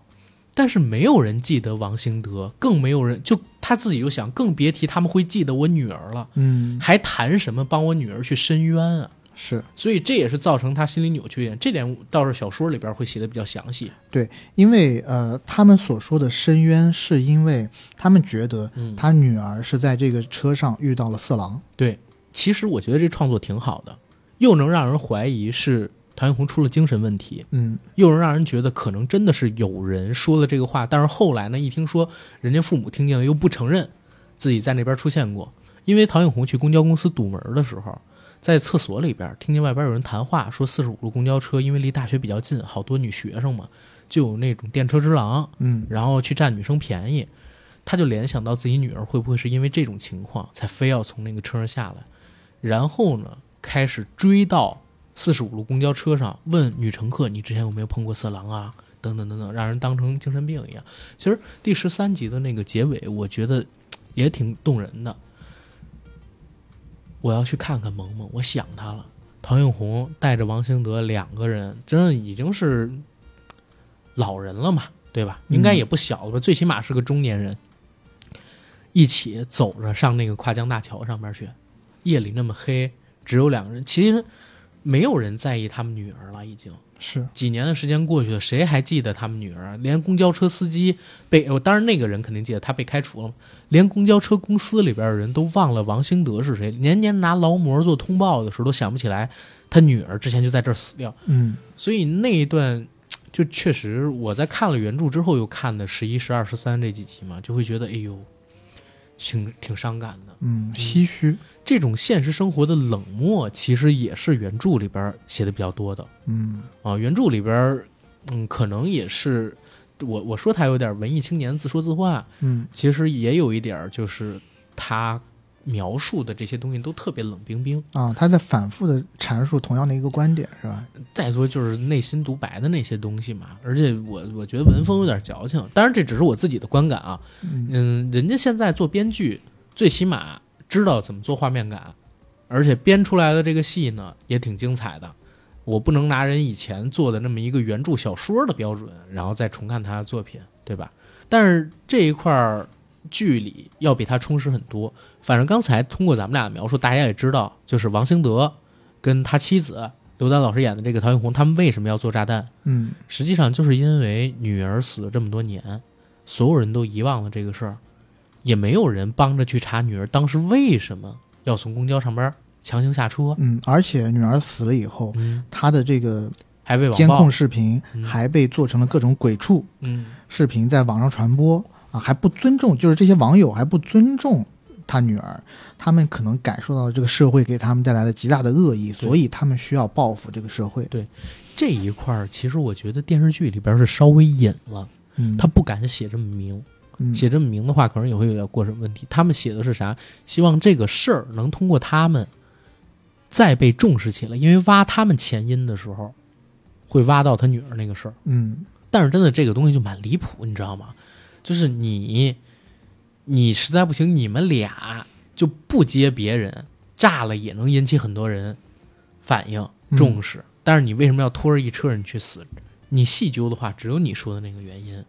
嗯，对吧？对，就是要报复，就是要报复，就是想让多一点人，你们这些冷漠的人，对吧？嗯，而且当时那个监控视频里边也很正常，他女儿回头看了一眼，车上那么多人也没有人帮忙，没有人帮忙，对对啊，很难想象如果我们现实生活中遇到类似的事儿，会不会有人伸出援手？我会啊，嗯，我肯定会，我干过类似的事儿。你你你是电车之狼啊？放屁啊！我我是打抱不平的那个。哎呦呵，啊！但是受害我怎么那么不幸呢？但是受害人是我，你不会是贼喊捉贼吧？受害人是我前女友啊，因为她遇到过类似的事儿，就是你知道北京的地铁，嗯，有那个。就真的有这种人，早高峰晚高峰什么的，嗯，然后去贴你的那种，嗯，然后他就跟我说遇到这么一个人，我有一天下班单门跟他一起走，嗯，然后看见那个人我就过去呵斥他了，嗯，我说你干嘛呢？他说没干嘛。我说你不干嘛你贴这么近干嘛呀？嗯，然后我就贴这么近我能干嘛？你要干嘛呀？我说我要干嘛是因为你干嘛我才要干嘛，我们俩就绕口令就写了。哎，没有没有没有，嗯，当时就是呵斥他嘛，然后跟他说我是你的男朋友，我说你要这么干我就把你扭出去，然后给你带派出所去，你这种人不要脸，我应该给你拍下来。然后车上的人，嗯，确实我跟你讲，真的遇到色狼会有大家出来帮忙，嗯，他们也不是，当然他们他可能觉得色狼没有那么大攻击性，哎，这不就刚才说那个吗？不是小偷也都跟人一起就是说他呀，不是团伙作案的那种，对，小偷就有可能是团伙作案，大家可能心里就会稍微提防一下。对，所以这个情况还比较少见，当然我也不知道最后王萌萌到底经历的是啥？因为现在十四、十五集还没播出来。对啊，呃，小说给的那个结尾，嗯，到底为什么会陷入循环，嗯，这一块，我可以先跟大家说一下，并没有明确解释，但是给了两种猜测，嗯，都是隐晦的。第一种呢是李诗情说：“你说咱为什么会陷入循环啊？是不是因为王萌萌怕他父母出什么事儿？嗯啊，犯下错事儿，所以特地借我的身子，然后来。”缓和这场矛盾，嗯，去帮他阻止他的父母一个重新来过的机会，对，或者说就阻止父母吧。然后这是第一个。第二一个呢是黄觉扮演的那个角色，在小说里边王兴德，嗯，接受警察的一个盘询的时候，他说我有的时候也在想，我开上这辆车在这一路上我都在想会不会出现什么意外能把这车逼停，比如说我撞上一个快递小哥，嗯，或者说我跟油罐车什么的我就撞上了，或者说我提早让谁下车，或者说出现两个两个孩子把我给拦住了，等等等等的。哦，然后他越讲那个李诗情他们就越心惊，嗯，因为好像小说里边王兴德脑子里边想象过的那些画面都是他们现实当中经历过的那些画面，只不过最后都没炸而已，嗯，他说我们刚才经历的所有的事儿，不会是我们进入到了王兴德的意识空间里边了吧，还是怎么样？这是给出来一个想象的方向。嗯，你是说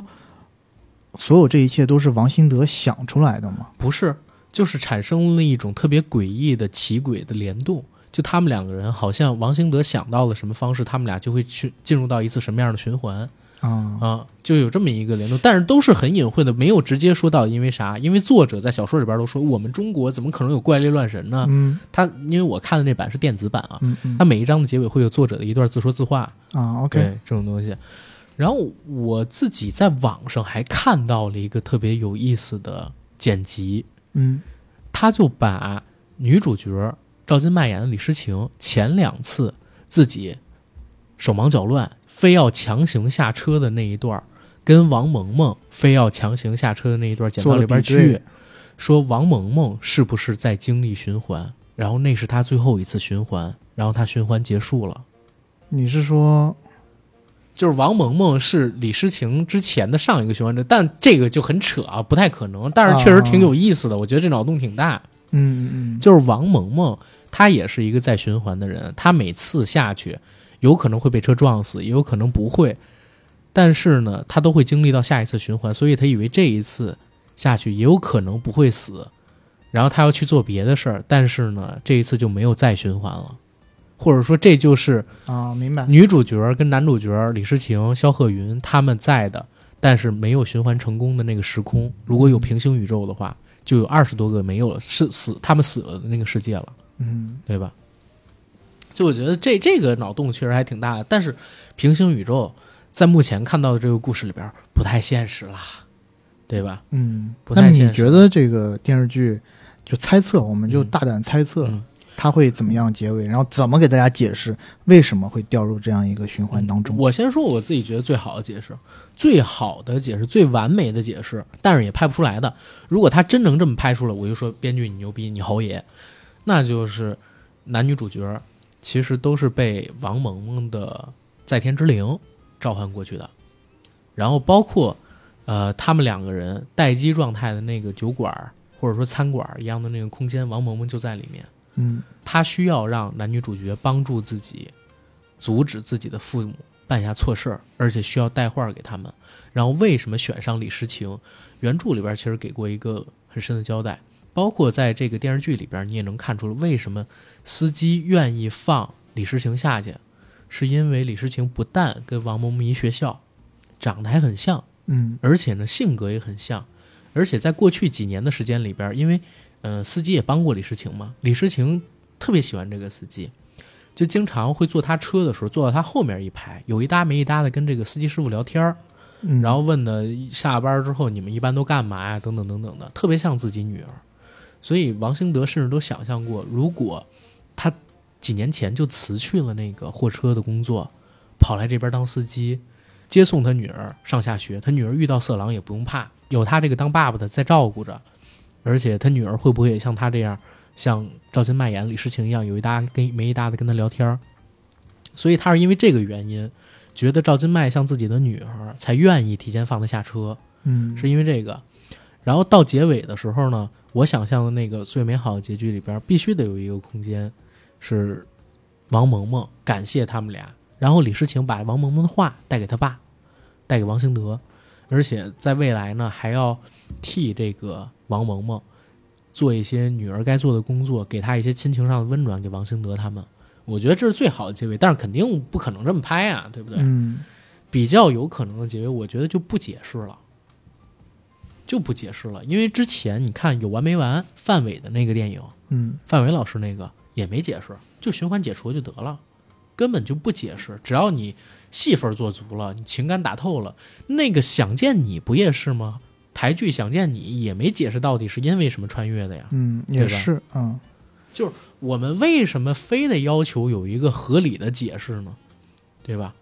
如果他那个解释像超时空同居一样那么离谱，你不觉得更是一种伤害吗？嗯，对不对？我们就不解释呗。他如果非要解释的话，我在想，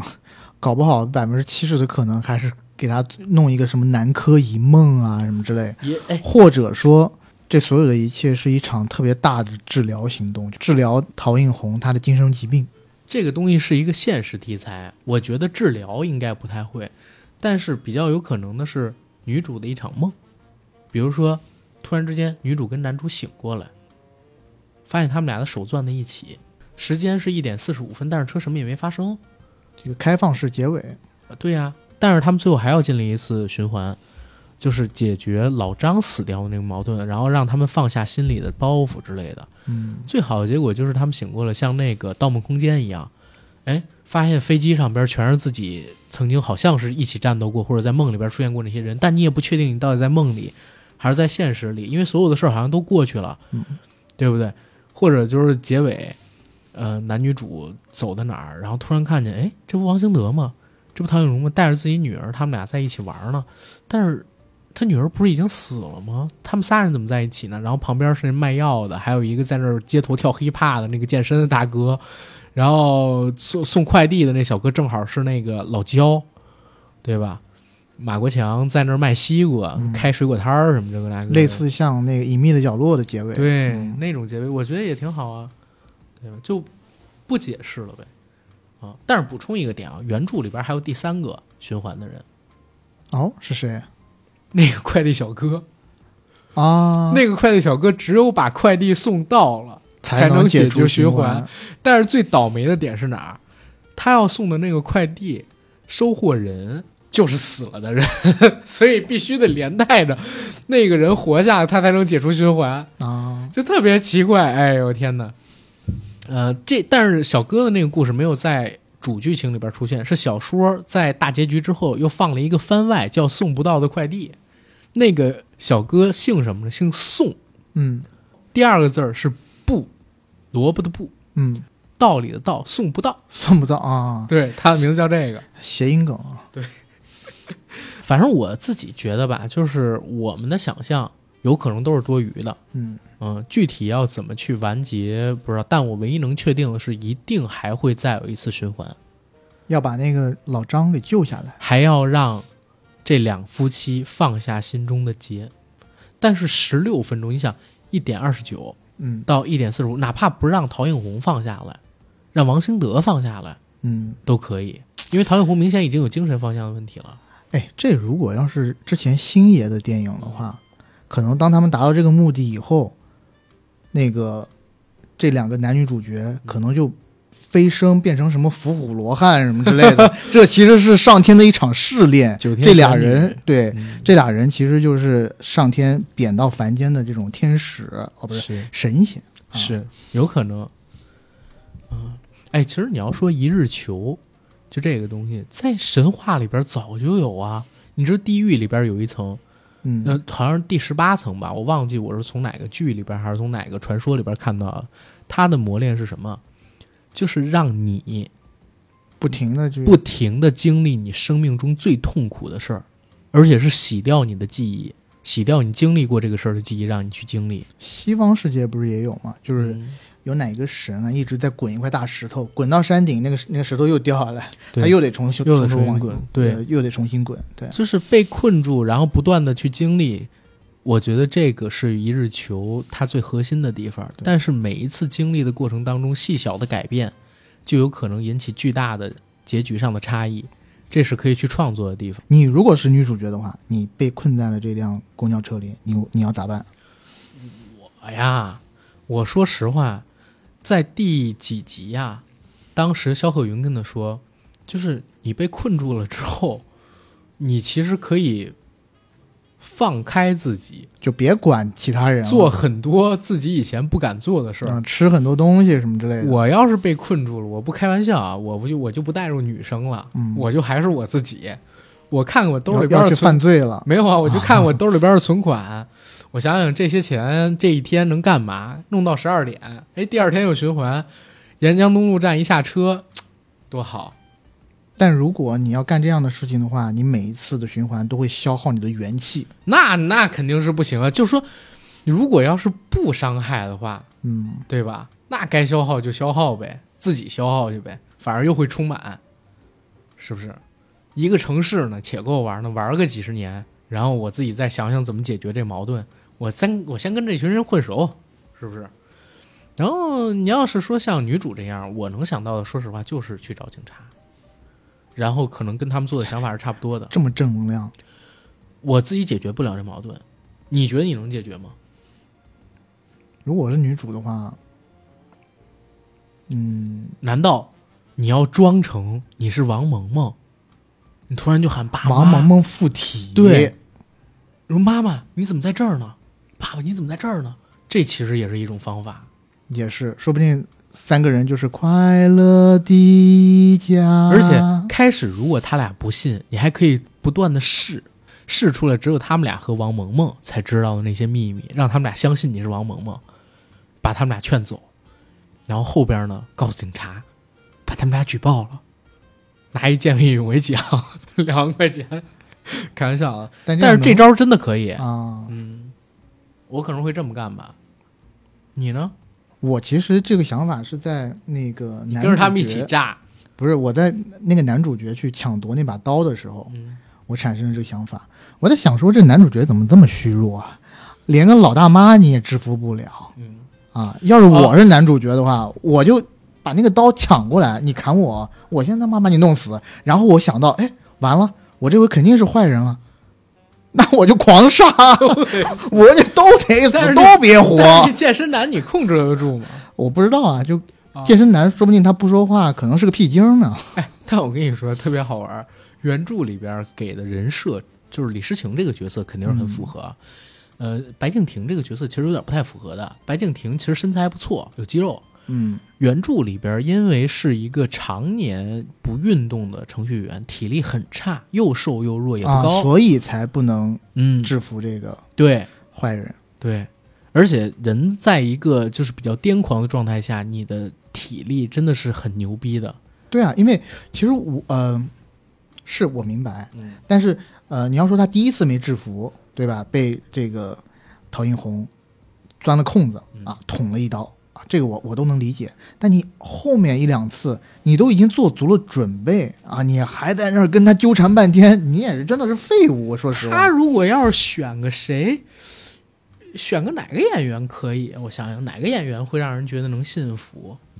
个子不高的，又瘦又弱的小宝。如果是周深。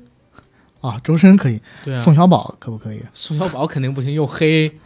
小宝，小宝这么说，别看我，别看我个子不高，俺可是搬砖的。我跟你讲啊，小宝当年也是打架过的。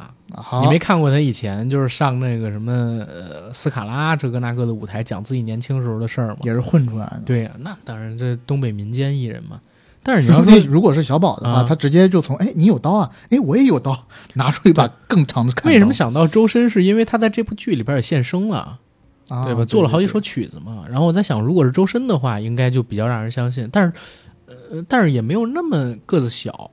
就是设定里边那个个子。但是如果是他的话，他控制不住那个阿姨，我觉得也可以信。嗯，小四啊。天哪！要是小四的话，那阿姨你杀吧，我靠！阿姨你就杀你，你杀他五遍，然后我再帮忙，我靠！哇，那小四要在最后快濒死阶段，他可能要讲出啊，我的左手倒影印在了我右手的年华上。他仰望着四十五度的天空。他在这一直循环的过程当中，嗯、他可以写出很多本什么。哎，那个因空室叫什么？幻城。你他们找那个时候啊，他就没法找原版。公车时代就不是小时代了，就自己写公车时代、电车时代，然后，然后把这些人都写成，就把那个陶映红写成陶故里，是不是？陶里啊，陶里是。我操！然后最后那个就不是想卡门，想时间煮雨。哦，对吧？可以。对，但是别别别乱扯了。反正我自己还蛮期待，就是他们这个结尾到底要怎么结的，有一定的概率会成为烂尾，因为说实话，我不知道他们怎么结。嗯，因为你想啊，就是比如说大资本等等等等的这种，首先投资够不到，第二故事的框架给的太小了，后边补充进两集讲不完、嗯，他不可能是大资本的。对啊，嗯、讲那个两集讲不完，两集讲不完。如果要是怪力乱神呢，哎，又又会过审又过审又有问题，所以我觉得我真的觉得，要不然就是睡一觉，嗯，就是这个是个梦境就不讲，然后要要么就是不讲，嗯、要不然呢就可能是某一个人是精神有一些问题，对，但是我跟你讲，精神有一些问题可能就是如果真的是精神有一些问题的那个解释的话，会被骂哦。如果前两个你你前边那点东西你都完整。其实不太会被骂，但是最后一种就是一个人精神有病，然后等等等等的，会不会所有人都陪他做了一场戏啊什么之类的这种，那就不知道了。但是有一点我还真的也蛮想知道，就是小白白敬亭那个角色，他为什么流鼻血，为什么身体越来越虚？就他们两个，对，女生每一次循环没关系，对啊，男生就是每循环一次就虚弱一次，虚弱一次，对。所以吧，往后看吧，我们也不知道这期节目播出之后的第二天，这部戏会给大家一个什么样的答案。但是确实是一部好戏，我觉得给二零二二年开了一个好头，对吧？整个二零二二年，希望有越来越多、越来越好的影视作品出现在大家面前。然后我跟 A D 尽量也给大家做对应的节目。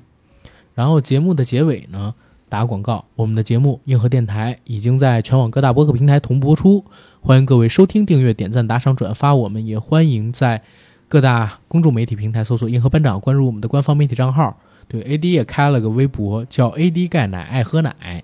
对大家关注一下，非常棒的一个微博